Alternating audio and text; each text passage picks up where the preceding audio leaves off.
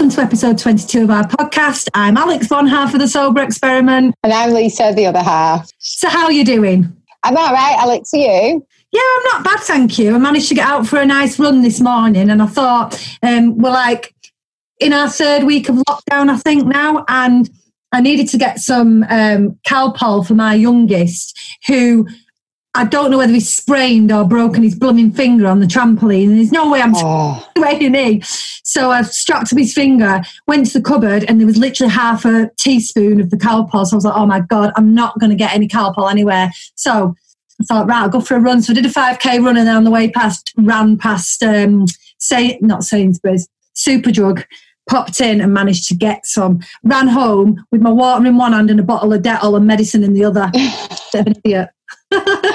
you know what? After speaking to you on the phone this morning, I was like, right. And then this um, our Be Sober WhatsApp group kind of got me a little bit motivated, motivated this morning. I thought, you know what? I'm going to go for a run. I'm going to get my stuff out and I'm going to run. So I got all my stuff on this morning and I put the couch to 5K on my phone. Yes. So when I stopped doing that, I was at week six. So I thought, oh, I'll just go back to like week four. I don't need to go back to the beginning. well, oh my God, right? I get to the end of the street it starts telling me to run, you know, after my walk and what have you. And I took the dog with me as well because he was oh. quite good this time last year um, at running. Anyway, it kept stopping and sniffing while I was supposed to be doing my run. I couldn't even do three minutes. And I mean, I looked, I'm gonna I'm gonna say it, I looked quite good this morning. I've got all my nice running gear on, I put the little hat on and I thought, oh, I look like a proper runner. And I ended up walking the whole way. And then somebody walked past me, like they'd seen me on the opposite side, and then we ended up crossing paths. And I was like, oh, the dog won't run. And I blamed it on the dog. well, we blamed Jeffrey. And I got home and I thought, oh, that was really cruel. Why did I blame Jeffrey? well, it was kind of half true because he wouldn't run. Maybe he's as well. Uh, can I make a suggestion? Yeah. Go back to week one. Oh, I'm, I'm not even doing it. You know what I've decided, right? And this is what I thought on my walk back from my run. is you know, like we always say, how different we are. Yeah. And I'm always like, right, meditate, and you're like, run or blah blah blah. So I thought, you know what? Alex runs, I walk. that was that was my thought today. Well, good because it's right, and you, if you feel like giving it another go, go back to week one.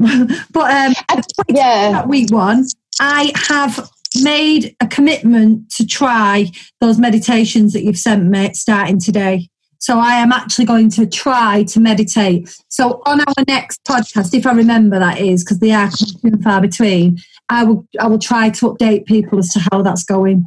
Oh, I'm so pleased. A part of me wanted to then say, "Oh, right. Well, if you're doing that, then I'll go back to week one." But, but I'm, I'm not going to do that. Speaking of being sober, I'm proud of you. I'm proud that your, your intention was there. um, speaking of Be Sober Manchester, our mm-hmm. guest today is Julia Carson, who is the author of Sober Positive, and she's a personal first of Lisa's, then of mine. And I know I'm going to say this again in a second when Julia actually comes on. But um, yeah, we're really pleased to have Julia on talking to us today. Want to say anything else about the lovely Julia? Do you know her? Yeah, I, I like doing podcasts like this because you know when you get to know somebody and um, like we've known Julie from going out with Be Sober Manchester, so you kind of get to know that person, and you don't really ask or delve into anything before. So you kind of, when we do the podcast, we really get to know people, don't we? So I'm quite looking forward to it.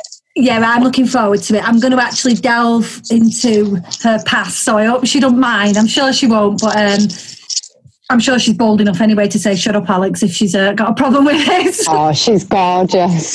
she is. So, yeah, here she is. Hi, Julia. Thanks so much for coming on. Hi, it's great to be here, guys. Thanks for having me on. Well, oh, oh you're going to speak, Lisa. Sorry, go on. it's all right. I've got to get in as quick as I can with Alex.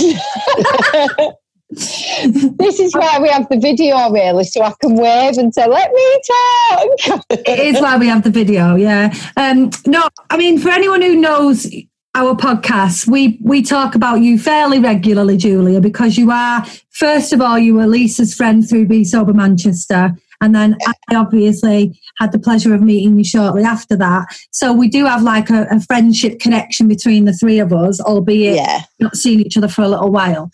So I think people who listen to our podcast probably know, but if they don't, Julia is the author of Sober Positive and our good friend. So if you haven't read the book, please do, because I've read it and it is a really fantastic quit lit guide. Um, it also gives a slight insight into Julia's personality and things that she regrets and things she's happy with and so on. But what I'd like to find out a bit about being nosy Julia is the Julia who used to get trolleyed. Okay. all right. So, um, yeah, I mean, first of all, yeah, thanks, guys, so much for um, all the support you've given to to my book. And, uh, you know, it's been much appreciated because I am a listener of your podcast. And every time I hear my little name checks, I'm like, oh, that was me. Oh. So it means a lot. It really does. And um, yeah, so God, the me before. um, I guess. Well, I mean, how far do you want me to go back? To, to, shall I just talk about kind of where where I started from and Yeah, why not? Let's have a bit of a, a bit of a autobiography from bit of a bit of a backstory? Okay. Yeah, I think it's because, like Alex said, um, we kind of know the you now, and I can't even imagine Julia before. So it will be kind of interesting to get a bit of a an insight to what really got you to the point of stopping drinking. Yeah. Okay, so I mean, I started drinking kind of like everyone does, really. I grew up in Cumbria, in a small town that's uh, just outside Carlisle, and it was like one of these kind of small English towns where there was like literally nothing to do for teenagers apart from go out and, and get pissed. And I started off kind of in the park with a bottle of 2020 and that sort of thing. And then um, obviously we started going into pubs and like again, coming from like a kind of small rural area, the pubs weren't bothered about ages and checking ID and all that kind of thing. It was, um, there was, sorry, I've just been totally distracted by your cat, Lisa. Sorry, it doesn't normally make an appearance. So sorry, everybody, for that. Lisa's cat, Mr. Parker, has just appeared on camera. Love it. Photo bomb by a cat. Um, anyway, as I was saying, um, yeah. So, um, so yeah, and then obviously started going out to clubs and all of that, getting drunk with my friends. And I think right from the off, really, I was always the one who would take it a bit far. I was always the one who kind of didn't have an off switch and. Once I started drinking, wanted to keep going, and was quite often the one that um, I remember like one of my very early experiences that I think I talk about in the book was when I fell down some stairs in a nightclub when I was um, out for my friend's 18th birthday and my friends had to ring my dad and get him to come and get me. So it was it was kind of like that right from the start really that I was always the one that my friends were kind of helping home or whatever. I'd always like take it a bit far. And then um, it just kind of carried on from there. And for a long time, I really only drank socially. But when I did, I really went for it. And that was kind of, to be fair, it was like most weekends. But I was never, like, certainly in my 20s and early 30s, I never used to drink at home on my own. I would never hmm. be in the habit of like getting a bottle of wine and having it at home.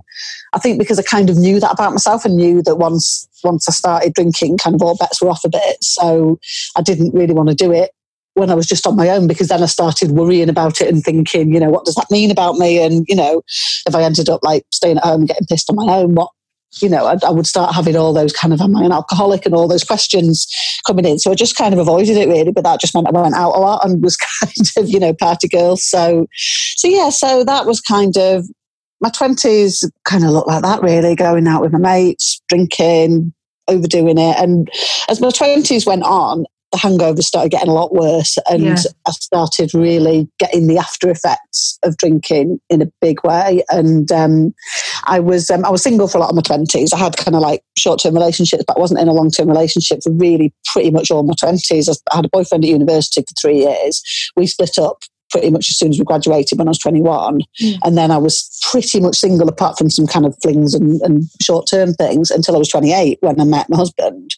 So it was, that was all kind of nights out and stuff. And, you know, um, and then when I met my husband, that kind of shone a bit of a light on how much I used to drink because he's not a big drinker. So, um, and we're, we're separated now, by the way, but when we, we were together for 13 years, so like the latter part of my drinking life. I was I was in a serious relationship with somebody who was a very very moderate drinker, and by moderate I mean even on a night out with friends, he'll have like two pints, and everybody be like, "Come on, you're lightweight, whatever." And at home, mm. he just just drinking just was not a thing. He just would never drink at home, and it used to drive me mad to be honest because I kind of wanted someone to share a bottle of wine with at home and all of that, but. And I think that was when I got into the habit of having wine at home on my own because I was going out less because obviously I was getting a bit older and certainly when I had my kids, obviously the, the opportunities to go out weren't there so much anymore. So that and and you know because my husband didn't drink, I just kind of fell into a habit then of drinking wine at home, and that was that was what my drinking looked like after I had my kids. But it was kind of on paper pretty moderate, really. But I mm. still had the after effects, and I still had on the occasions when I did go out, I would still have the massive blowouts, and like be, and I would literally be in bed. Like I've heard you talk, Alex, about your dreadful hangovers. I was exactly the same. I was just incapacitated. I would be in bed. I would, I would always be sick. I would be like, I'd like my mental health would just be in pieces. I'd like usually cry at some point during the day, and I would just literally, I would be bedbound all day. And I remember sometimes just literally thinking, I feel like I need to be in hospital, like whether for physical, oh. the physical side of it or the psychiatric side of it, I don't know. But I would literally just like, I think I need to be in hospital. I can't go, and it would kind of last. And I would have awful anxiety that would like last for like the whole of the following week. This is kind of early 30s, like, you know, just before I had my kids. And then on the rare occasion, if I went out after I had them. And, um, and that just kind of got worse and worse. And then, yeah, so that's kind of that's at, at the point of time when I stopped, my drinking looked like red wine at home, or every week, not every night necessarily, but uh, most nights a couple of glasses at least, and then nights out with friend. Still really going for it. That kind of, even though I'm a mum, I deserve it. It's my night off, whatever. It's my, you know, my, my me time, all of that, and just getting absolutely annihilated, and then feeling wretched the next day and so guilty, and just just horrendous. You sound like um, a real cross between me and Lisa, you know. Yeah. I didn't get the, the, the, the anxiety so much, which you and Lisa both got, but the vomiting, the hangover, the drinking the red wine at home, that's very. Me and you, Lisa, you were a red wine drinker at home. And yeah, I practiced for years to be a red wine drinker. Yeah, I did. it was so. I mean, you're, in your book, you talk about the accident you had falling down the stairs, and you were quite young then. You, was you? yeah, I was eight. Yeah, I was eighteen. Uh, yeah, I was just at university. I was. It was the October. I went to university in September, and then like six weeks later in the October, fell down the stairs. And, and it was quite a serious accident, wasn't it?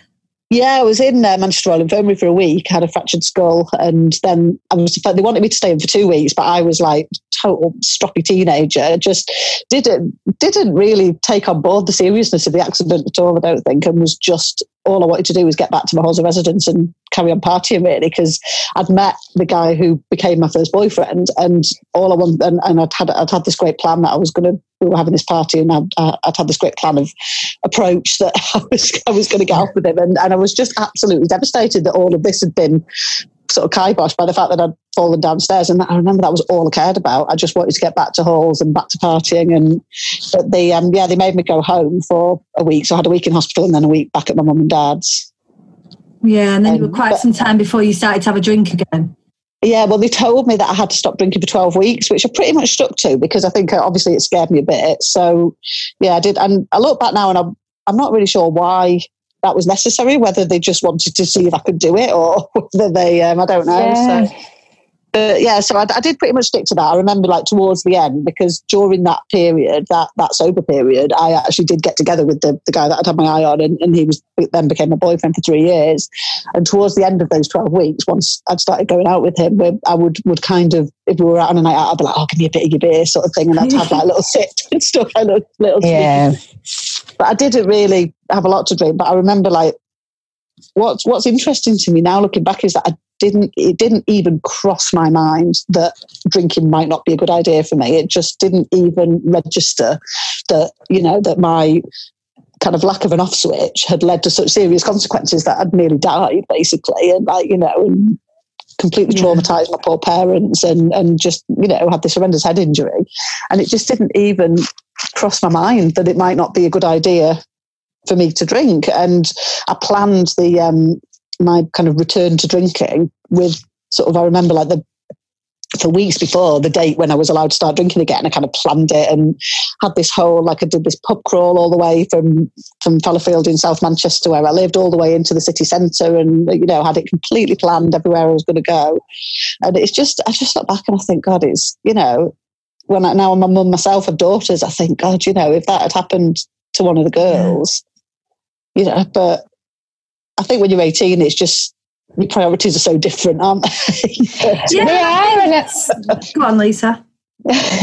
they are different, and it's like you said that the switch doesn't click at that point. You don't associate everything that's kind of going wrong, or you know, even like for something like that, for you to fall down the stairs and go to hospital.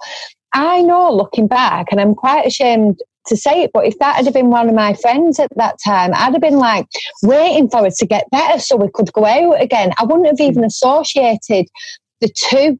Like, when did you kind of look back and think, oh my gosh, that is because I was drinking? Not really until I think I was always in so much denial about it because I think I always knew that I wasn't like a, a, normal drinker, or whatever that is. Mm. And because there's this, that was this is one of my main reasons why I wrote the book because at the time when I stopped drinking, and it's less and less now, thanks to all the work that's going on, like you guys and, and the other podcasts, and uh, you know, there's so much more going on now. But when I stopped drinking three years ago, there wasn't that much out there still that made sort of that showed that there was anything other than a normal drinker and an alcoholic. And I just had this feeling, I just had this absolute horror of being an alcoholic. I just so didn't want to identify that way. I, I saw it as like the end of the end of my life, you know, the end of any kind of fun in my life, really. And uh, um, that I just couldn't imagine what my life would look like if I had to kind of declare myself an alcoholic and go to AA meetings and all of that. And I'm not saying there's anything necessarily wrong with that if that's what works for people, but for me, it just was so not. It just just didn't resonate. It didn't. You know, I, I just couldn't imagine myself ever doing that. And um, so then I'm sorry, I've totally lost my thread. What was the, what was the original question you asked? Just when did you first realise that falling down the stairs was as a result? Of course, yeah, yeah. So, so yeah, so it it wasn't really until I stopped drinking that I then looked back because I was always in. That's right, because I was always in so much denial about it because it's so you know I did you know I knew my drinking wasn't normal, but I didn't dare to look at it too closely. I didn't dare to. I kind of, even in my own mind, I sort of shied away from it. And, you know, if I started thinking, okay, well, this and that and the other has happened to me because I drink too much, then it would start making me think, okay, so that means you've got a problem. So that means you're an alcoholic. So that means your life's over. And that's the way that my brain would go. And then once I stopped drinking and realized how much better my life was, I could then look back with less kind of emotional baggage about it and think, okay, so yeah, that was because I was drinking, and that was because I was drinking because the accident wasn't, you know, it wasn't the only thing, it wasn't the only negative thing that happened to me in my life because I was drinking, and um, you know, it's it's kind of looking back. It's just something that I'm well shot of, basically, and that's how I see it now. You know, it's not. I don't feel. I don't. I don't miss drinking. I don't. I don't feel sorry for myself that I can't drink. I just feel really relieved that I've finally kind of identified what how much crap it brought to my life and that I've been able to to to, to kind of to realize that and to to get out while I'm still relatively young, I guess. Can I ask you, Julia? Because you know, I think so many people will relate to that because the way you talk about your drinking is what we would have all classed as normal. Mm. You know, eh, we like Alex said, you like such a mixture of the both of us, and all the people I knew drank like that. So it's just, yeah. you know, um, how do you deal now with the things that I know you mentioned? Then you know that wasn't the only negative thing um, to happen to you. How do you deal with them negative things now?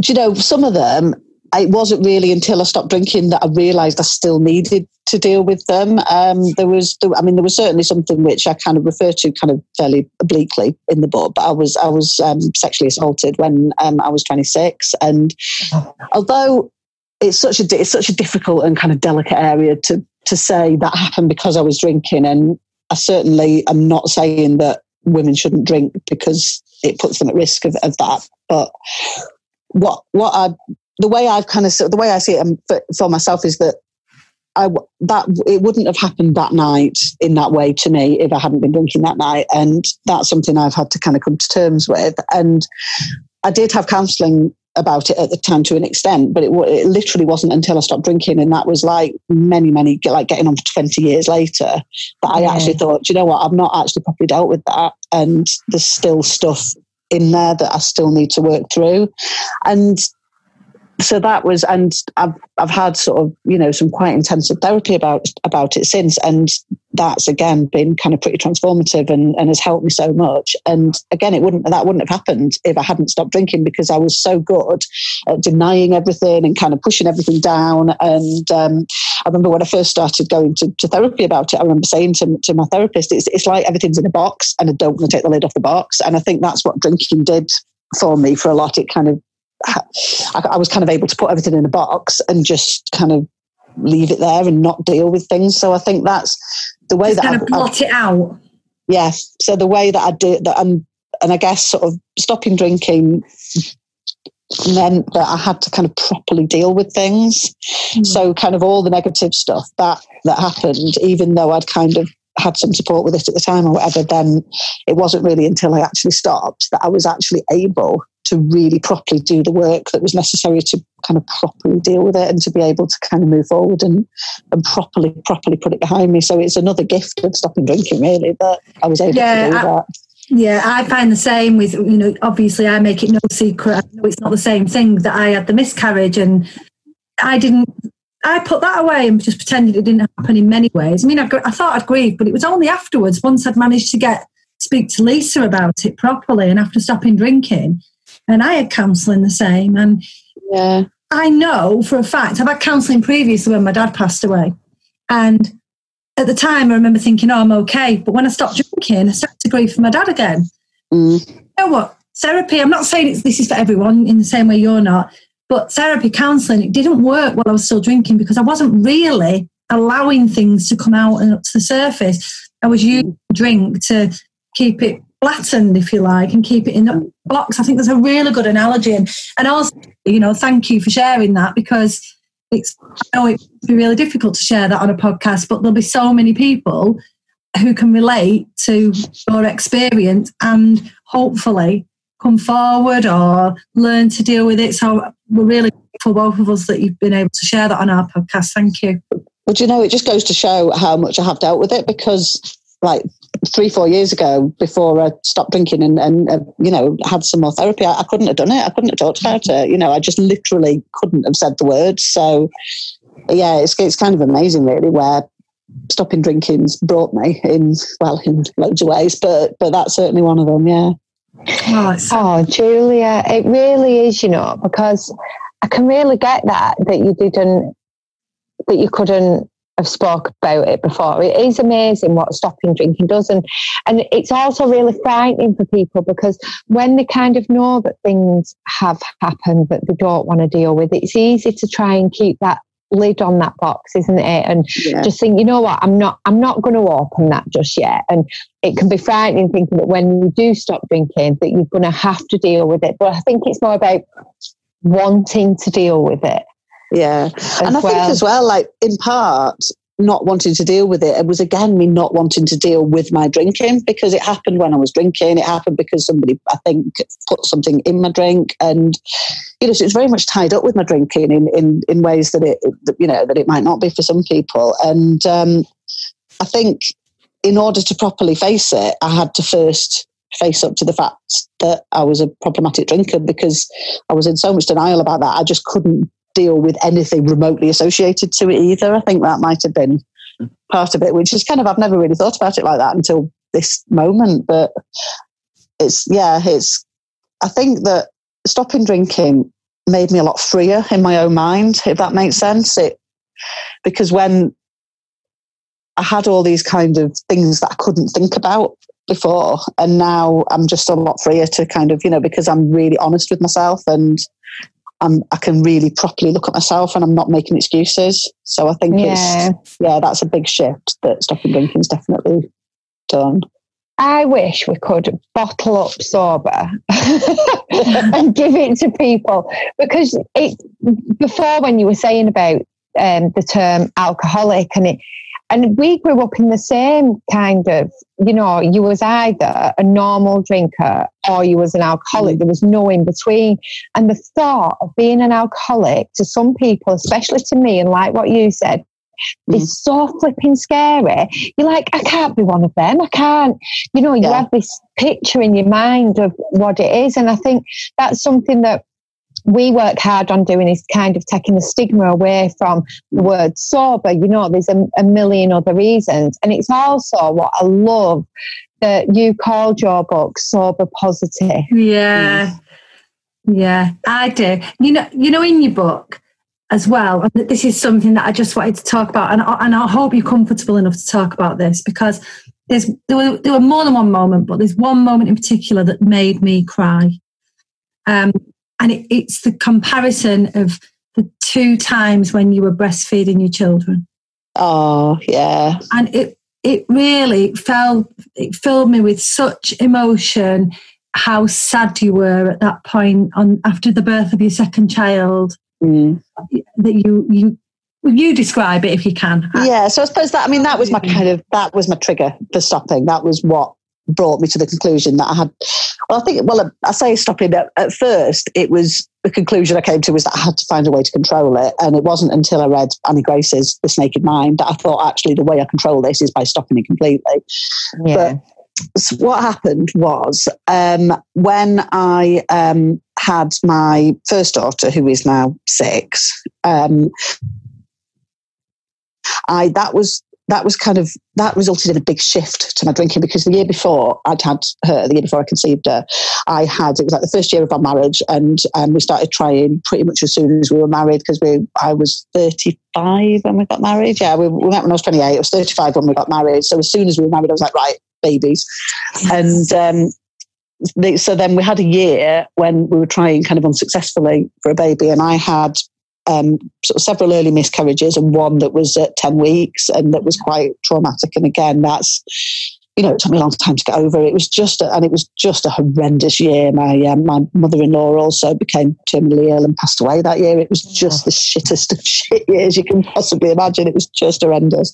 And um, my drinking during that year was kind of I was on this monthly cycle of each month we would try and, and get pregnant, and then I would I wouldn't drink for the period of time where I thought I might be pregnant, and then I would get my period, realise I wasn't pregnant, and then go on a massive drinking binge, and then feel like death for the following week after that. And that was just I did that for a year on a kind of rolling cycle. So then obviously I went from that directly into pregnancy and then so then had suddenly a year's break from drinking, which was the longest I'd ever gone without drinking yeah. since I was like, I don't know, 16, 17. So so then at 36, I suddenly had this year long break from drinking and my life suddenly became a lot less chaotic because you can imagine that year of that kind of cycle of binge cry repeat was was just yeah. kind of just such a horrendous chaotic, messy year. And um, I then had like this year of kind of calm and peace and and and it, that kind of carried on. And then so then once um, I started drinking, I did it much more gradually and I kind of didn't go straight back into the kind of bingy lifestyle because one, because it wasn't really possible because obviously I had a small baby. And yeah. I also lived um, out in um, Tameside in um, kind of a bit, you know, quite far out of central Manchester. So I couldn't get a taxi home. I had to go, you know, if I did go out, we'd have to get the last train back. And, you know, it was um, just the opportunity to drink just wasn't there anymore. And I, so then that's when I did start the red wine at home, but I did tend to keep that to a couple of glasses a night for the most part because my little girl didn't sleep very well. And and I kind of thought during that period in between my two daughters that I was like, I've, I've cracked this, I've done it. I've gone from having a really messy relationship with alcohol to actually being a moderate drinker, being a kind of sensible wine mummy, couple of glasses at home, laughing at the wine memes on Facebook. It's all marvelous. and, you know, and I was, I was, but so then, and there was what I wrote about in the book. There was one night when I had my um, my little girl, my elder daughter, in my arms, and she was actually bottle feeding by that stage. So um, because I, I, did get her onto the bottle fairly quickly. I think the, the, law of getting back on the wine was was probably um, quite significant there. But yeah, so she she was bottle feeding and, and she was on my lap, and um, I just remember looking down at her and just thinking, "You have saved me. You have just saved me. You've made my life so much better." And then after I had my second daughter, who's three now, um, I again, first of all, started with kind of pretty moderate glass of wine here and there. But I did notice that I started I started drinking earlier. I started drinking while I was still breastfeeding after my second daughter, which I didn't do with my first. And I started drinking more off, more often and, and more quantities. And I also moved house when my littlest one was three into an area where I was walking distance from bars and restaurants. I lived a lot closer to my friends who had always been my drinking buddies over the years beforehand. And who are still my best friends now you know they've been amazing about my sobriety. But but yeah i was kind of i just had all these opportunities to drink again which i hadn't had when my little one when my eldest sorry was was little. And it just felt like the wheels started to come off. And i also actually started on antidepressants which seemed to have the effect on me that it it stopped me kind of being uptight about the girls because I was overly uptight about certainly my eldest in terms of like, you know, being kind of obsessive about hygiene and really anxious and all of that kind of thing.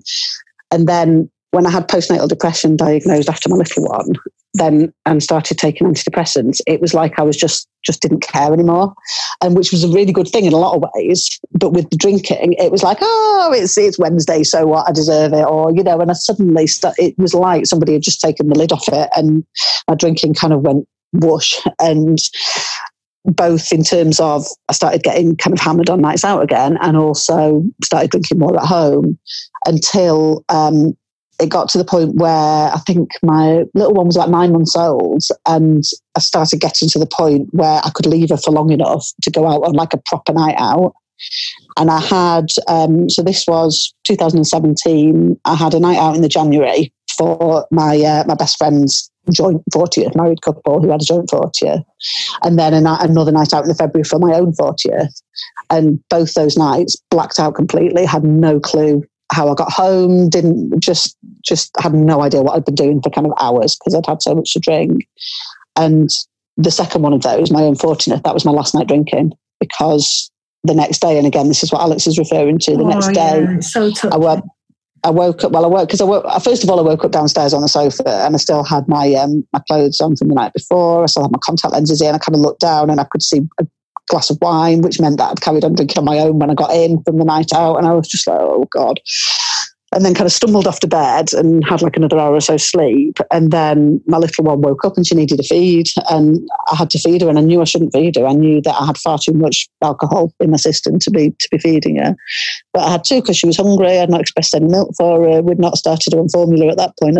No, I think she, or had we started on formula? But anyway, for some reason, I knew that I had to breastfeed her.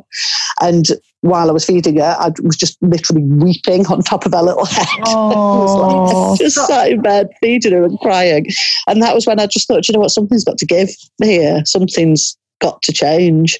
And that was when I um, ordered this Naked Mind and, and very quickly realised that the way for me to control alcohol was to not drink it and then have, that was that did end up being my last night drinking even though i hadn't i didn't kind of plan it in terms of I didn't think beforehand, this is my day one. I'm going to stop yeah. it. I'm going to have a last night drinking. Yeah. you know, I didn't actually know that I'd stop forever until afterwards. Like the first few days, it was just a horrendous hangover and, you know, the usual anxiety and feeling dreadful. And then it wasn't until a couple of weeks down the line where I was like, actually, do you know what? I might keep going with this. Yeah. here, I, here I am three years later, still still keeping going with this. So they seem to be the most successful though, don't they, Lisa? You know, but people who go, you know what, and have that turning point, like your last hangover, my last hangover, your moment of clarity while you're breastfeeding. When it yeah. it really clicks, doesn't it? Yeah, I think yeah, you have to get to that point of yeah, of knowing that you re- you really you're done. I was just done. I was just so bored of it because I, you know at that point I'd been I've been doing this this kind of cycle of getting pissed and feeling bad about myself for like getting on for two decades, and I was just really done. you just get tired of it, don't you? You get tired of flipping, lying to yourself and finding reasons to talk yourself out of why you've done stupid shit. And you're trying to, yeah. like, make it all right. Like, oh, everyone does that and it's all right. And then all of a sudden, you know, when you get that, like you said, that reality switch of, you know what? This is just enough. I'm sick of lying to myself. I'm, I'm just, I can really feel it from you, and you make you're making me go back to that point of I was so bloody sick of it. Yeah. Um, what have you done then? Because you know how long is it now? Did you just? It was three years in February, so it's like three years and a couple of months. Which is just amazing. You've done an amazing job. You've wrote your book. You've inspired loads of other people. What keeps you, Julia, sober and positive? Oh, there's an interesting one. I mean, obviously, it's a bit harder at the moment. I didn't even plan that one; it just came. Yeah, no, very good. and oh, do you know, I'm not. I have to say, I'm not that positive a lot of the time at the moment. because, you know, going through. Like, because I don't know when people will listen to this podcast. So we will just put out there actually that right at this very moment, we kind of all locked down, aren't we? Yeah, yeah. Um, this is like the full on lockdown. COVID 19 pandemic. So if you're listening to this in five years' time, we're doing pretty well to have a laugh. we really are. So it's, been, it's been what's it? It's been three weeks for me because I was in self isolation for the week before oh. everyone getting locked down. So this is like, so I've have I done three weeks? Or do you know it's all merged into it's like literally, I don't even know what day it is. Hmm. So you're, you're looking at. I remember to dial into this to be honest. because I work from home anyway. But it's yeah, it's just been it's just been a bit full on. But yeah, so what keeps me so positive? I think that oh god, it's a really tricky one because under normal circumstances, I think yeah. it's I, I, I, do love it. I wrote a whole chapter about it in the book because I do love a night out. I really do. And I ne- that was the one thing that I just thought would be dead in the water. I really did. I just, I never anticipated being able to have fun sober. Because when I drank, if I had to go out and not drink for any reason, I absolutely hated it. Just would sulk all night and be jealous of everyone drinking and just, yeah. yeah. just wouldn't have a good time at all. And it's just like even, a smugness now, isn't it? Though you know, like know. When, we were, when we were last out in Manchester and we saw all the zombies. Oh no, I know that was such a brilliant night. that was, I mean, that yeah, that night was ace. That was such a good night. When we went to the um, the power ballads night at the yeah. Ritz, it was so good, and and I just I love it, and I love going out with my friends who still drink as well, and um, I actually feel more more relaxed dancing with people who I know when they're a bit tipsy. yeah. Uh, I don't I don't think I'm the best dancer in the world, but I think, oh well if they're pissed, they don't care. So I just really go for it and you know. but, but yeah, just I, I, really do still enjoy a night out, although I can't stay out as late as I used to, but I think that's no bad thing again, the small small kids. But but yeah, and then I think what I love is all the other things that I've sort of added in because in the first six months to a year, for me, what really worked was to kind of build what what I referred to in a book, and I didn't come up with this. it's called this by lots of people, but a sober toolbox, and I kind of built this this kind of structure for my sobriety in that the kind of things that were essential, like yoga, is a massive essential one for me. Like I'm, I'm still doing it now with online classes and stuff because it's literally like, you know, I'm, I'm, I'm stealing, um, stealing a phrase from my friend Kate from the Love Sober podcast now. But it, it's like literally, if I do yoga, I'm okay. If I don't, I'm not, and it is that simple for me. Mm-hmm. So there's certainly that, and a meditation as well is linked to that. So they're, they're kind of the things that keep me sane and are definitely keeping me sane through this period. The relationship that I've got with my kids is just, you know, I, I just wouldn't like to think how different it would be really if, if I'd carried on drinking and if I'd kind of got worse and worse with my drinking and what that would have done to our relationship as, as mother and daughters. So, you know, be, being able to be there for them 24 7 will never fail to keep me kind of feeling good and positive It's so good that isn't it? That thought of if anything was to happen in the night, if one of them suddenly took ill, I'm not going to be drunk. I'm going to be able to do yes. what I need to do. It is. I I feel that my children are older than yours, two of them, and one's similar age. Mm. I, I, get that, and I know Lisa does. Just being yeah. a present parent is worth its weight in gold. Definitely. I remember. Definitely um, going to a wedding when oh, my eldest then would have been about five or six, and she broke a collarbone. and it was a nightmare because obviously I drank then. So we were at a wedding. It was over in Burnley. We needed to get back home. The full process of trying to get home, get to an infirmary, get to, and even then it never clicked. like it, it made it worse because we'd had a drink. But even going into the A and E and being a little bit tipsy in our wedding outfits, you know, it was just embarrassing like really embarrassing. So, like you said, to know that if anything ever were to happen, or and the relationship you can have with them, like my relationship with my girls is just so much more than I ever hoped for because I've stopped drinking. And I yeah. think, you know, as yours get older, you'll continue to be able to have that. And that's really special, really special. Yeah, definitely.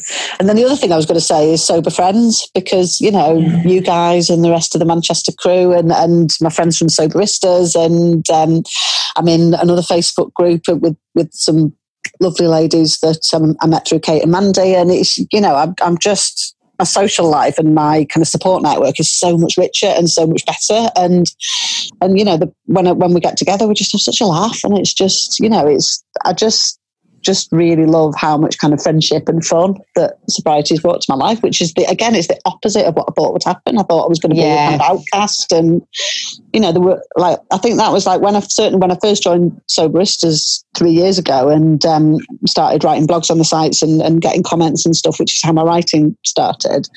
That I was just like, oh my God, there's all these people out there and they're just like me. Like they drink like me mm-hmm. and they're worried about their drinking like me. And I've, you know, I think because no one talks about it, you know, if people want to lose weight or if they want to quit smoking or whatever, they'll talk about it and they'll say, you know, I want to do this or whatever, but nobody did. And so, well, maybe, I don't know if they still do, but certainly nobody did when I quit drinking was nobody no. talked about it. It just wasn't talked about. And, you know, it was like if you had to stop drinking, you had to kind of go off to AA AA quietly and not make a fuss about it and not spoil the party for everyone else. And, you know, it was just yeah. it was like this secret thing that nobody talked about.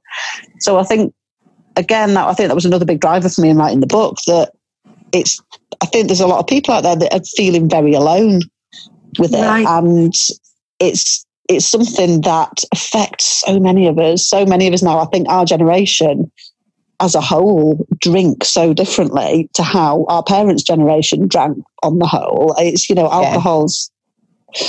changed in how we use it in our, in kind of in our lifetimes for those of us who were kind of, you know, of a certain age. And, you know, the, the amount of people that I have met since I stopped drinking and sort of, you know, I'm including in that people who are now sober and people who still drink but are kind of maybe start you know they've, they've talked to me about worries they have or whatever because they know about my book that it's just staggering how many people are affected by alcohol in a kind of negative way nowadays. And that, so I suppose, yeah, that was why I sort of wanted to put it out there that it's, do you know what? It's okay to be sober. It's, it's good to be sober. It's not the end of everything. You can actually have a really good, fulfilling, fun, interesting, good life on the other side of it. I love that because there is so many people, like you said, when we all go out, we can have such a lovely time. And it is scary, isn't it, at first to think, I'm never going to be able to go out again. I am, I'm going to hate it. I'm not going to be able to do this and I'm going to be lonely and on my own. And I think you do have to work at it a little bit and put yourself. Oh yeah, it doesn't. It doesn't happen overnight for sure. There's de- definitely. It's not natural, is it, to put yourself no. into a social situation at first without a mm. alcohol in your hand? Mm. And it's a readjustment process, I think, as well. It yeah. is, and it, it does take time, but. But I think I was probably about. I remember the first night I went out and really enjoyed myself not drinking was um, a friend's party when I was about, I think, probably about seven, eight months sober. And that yeah. was a, before that. I remember before that, it was always a bit of an effort. I was always a bit relieved to be going home, and I was always, you know, kind of. But I remember that night I just had a ball, and I had, you know, I was on the dance floor half the night, and it was like I just, it just suddenly clicked that I was like, oh, okay, I can do this and not drink, and it's still fun, you know. And I, I think the amount of different types of drinks that we can have now as well really helps. That you know, it's we don't just have to have lukewarm orange juice or diet coke or whatever you know there's such a lot of different things we can drink that that taste like grown up drinks that taste almost like alcohol in, in some cases. And that kind of for me gives me a bit of a sort of placebo effect and like makes me feel a bit you know i will I'll probably feel more like having a dance if I've had an alcohol free beer than if I've had a Diet Coke. And I don't know why that is. It's weird. it is feeling part of the crowd. And I think I also really believe that it's the sugar rush. yeah. yeah, there's definitely some of that going on. it does make a difference. I still drink quickly if I may with a different type. You know, mm. if I was to have a non alcoholic drink or a grown up drink at home, I I don't really have that much. It'd take a lot for me to finish a, a bottle of non-alcoholic lager. Yeah, um, but, but, when I go out with people, I still have that social anxiety a bit. So I drink it really, really quick. You know, like yeah. when we had our first ever Be Sober Manchester meetup, and it was at the Dishoom in Manchester. Uh-huh. I went on, I could not sleep, right, all night. One, because I'd been so nervous and excited about going to going there. But I'd yeah. had like all these es- um, espresso martinis, non-alcoholic, obviously. so coffee at night, right, and drinking nervously quick. Like I remember getting on the train thinking, I feel weird. I feel wired. yeah, I did. And I was still up at like three in the morning going, this is weird. Are you sure that was non alcoholic? Well, yeah, looking back, it was the coffee and the nerves and the so I know, like but it makes you, it does, it makes you question yourself. Definitely. I had um, my worst one of them was I went out on a night out for my mate's birthday. We went to Band on the Wall, so it was like a proper night out and like dancing and like I was out till about three, I think, and I had three Red Bulls and oh my god, on the way I was like, oh, I'd, I'd have been, I'd have been I was like, proper, I was like on one. I was proper on one. I just could not get to sleep. It was about five in the morning before I finally got to sleep, and then obviously I was up with the kids at seven. So I well, at least you're up without that hangover because well. yeah. But you yeah, do get. It wasn't as bad. It was. It was. There was, there was a bit of a kind of a sugar caffeine hangover. Yeah, I was going to say you get like the bad. tiredness, don't you? Still, and you get you do get the sugar hangover, but it's not vomiting and crawling around on all fours. No, and, and, crying and feeling unable to get out bed. No, definitely. And not answering your oh. phone for a week. oh God, not even daring to look at your phone. what text you've sent. well, honestly, Julia, I think that this podcast is going to help so many people right now. And you're just such a warm, funny, upbeat person. It's so lovely to have you on. Oh, bless you. Thank you. You are, and I mean that. I've, I've, been really looking forward to this. It's not going to help me because I want to go out now. She's not helping the science. Have to sit in your coffee bar. Um, before this, we do go, this is all over, we'll have a night out, definitely. Yeah, one hundred percent. Um, before we do go, could you just tell people whereabouts on social media they can find you and how, and um, if you've got any kind of top tip or anything for anybody to get sober and stay sober? Okay, so yeah, on social media, I am at Sober Positive on Instagram, and I've also got a Facebook page. That, to be fair, um, um, apologies to anybody who follows me on Facebook because I put very little on there. I'm really lazy when it comes to Facebook. But again, that's Sober Positive on Facebook. Uh, my book is on Amazon in um, Kindle and paperback copies. Thank you so much to everyone out there who has bought it and read it. it I'm hugely appreciative of every single um, reader. It's just, it feels quite surreal still, to be honest. Mm-hmm. It's done so well. I'm just absolutely blown away by the amount of people who bought it, the comments I've had on it. It's just way beyond anything that I could ever have hoped for as a, a self-published author. So it's just brilliant. And like, is that, and that is in a large part thanks to like people like you guys being so supportive of it, having me on the podcast, and you know, it's just a just want to take the opportunity to say thank you so much for that because it means a lot. Oh, and uh, what was the other one about top top tips for how to um, to get and stay sober? I would say don't wait for the right time to do it. The right time is now. Just go for it because I put it off for so long, thinking, oh well, it's not right at this point because I'm doing this and that and the other. And actually, you know, I mean, I think that a lot of people might be very tempted to think at the moment it's not the right time, but what have you really got to lose? It's, you know, and I would just say go for it and you will be pres- pleasantly surprised really quickly how much mm. better things are. And like, I honestly, even though things are a bit shit with the lockdown for everybody, I, every day I think, thank God I don't drink anymore. Genuinely, I do. I'm so grateful for it. It just makes my stress levels so much easier to manage. It's just yeah, it's just a gift at the minute. It really is. And also, to once you've made that decision to, to stop drinking, I would say just immerse yourself in the sober world because there is so much out there. There's podcasts, there's books. Um, not that that's a hint in any way. There's but it should on, be because it's blooming brilliant. Thank you. There's stuff online. There's um, websites like Soberistas where you can link up with other sober people, and there's just you know, particularly now when we're all kind of stuck communicating online for the most part. You know, you can get so much connection and support. That's one of the reasons I'm really grateful to be sober because I've kind of got this ready-made online network of friends and people that I already talk to online a lot. So, you know, I've kind of got all that in the way that my friends who's, who haven't gone through a period of, of having to stop drinking maybe don't have. So, so yeah, I would I would say go for it and give it everything you've got. Just throw yourself into it and immerse yourself in the, the world of sobriety because it is surprisingly good and there's so much support out there and the more you learn the more you want to learn. It's like it sounds like cheesy to say it's a journey but it is. It's you know as, as time goes on i just feel like i'm still learning and you know it's it's like it never stops. I think i was always getting in my own way with my drinking and now I've stopped doing that, it's like I'm just on this kind of exponential path of like, I don't know, just learning more and, and doing more. And it's just the best thing that I've ever done for myself by miles.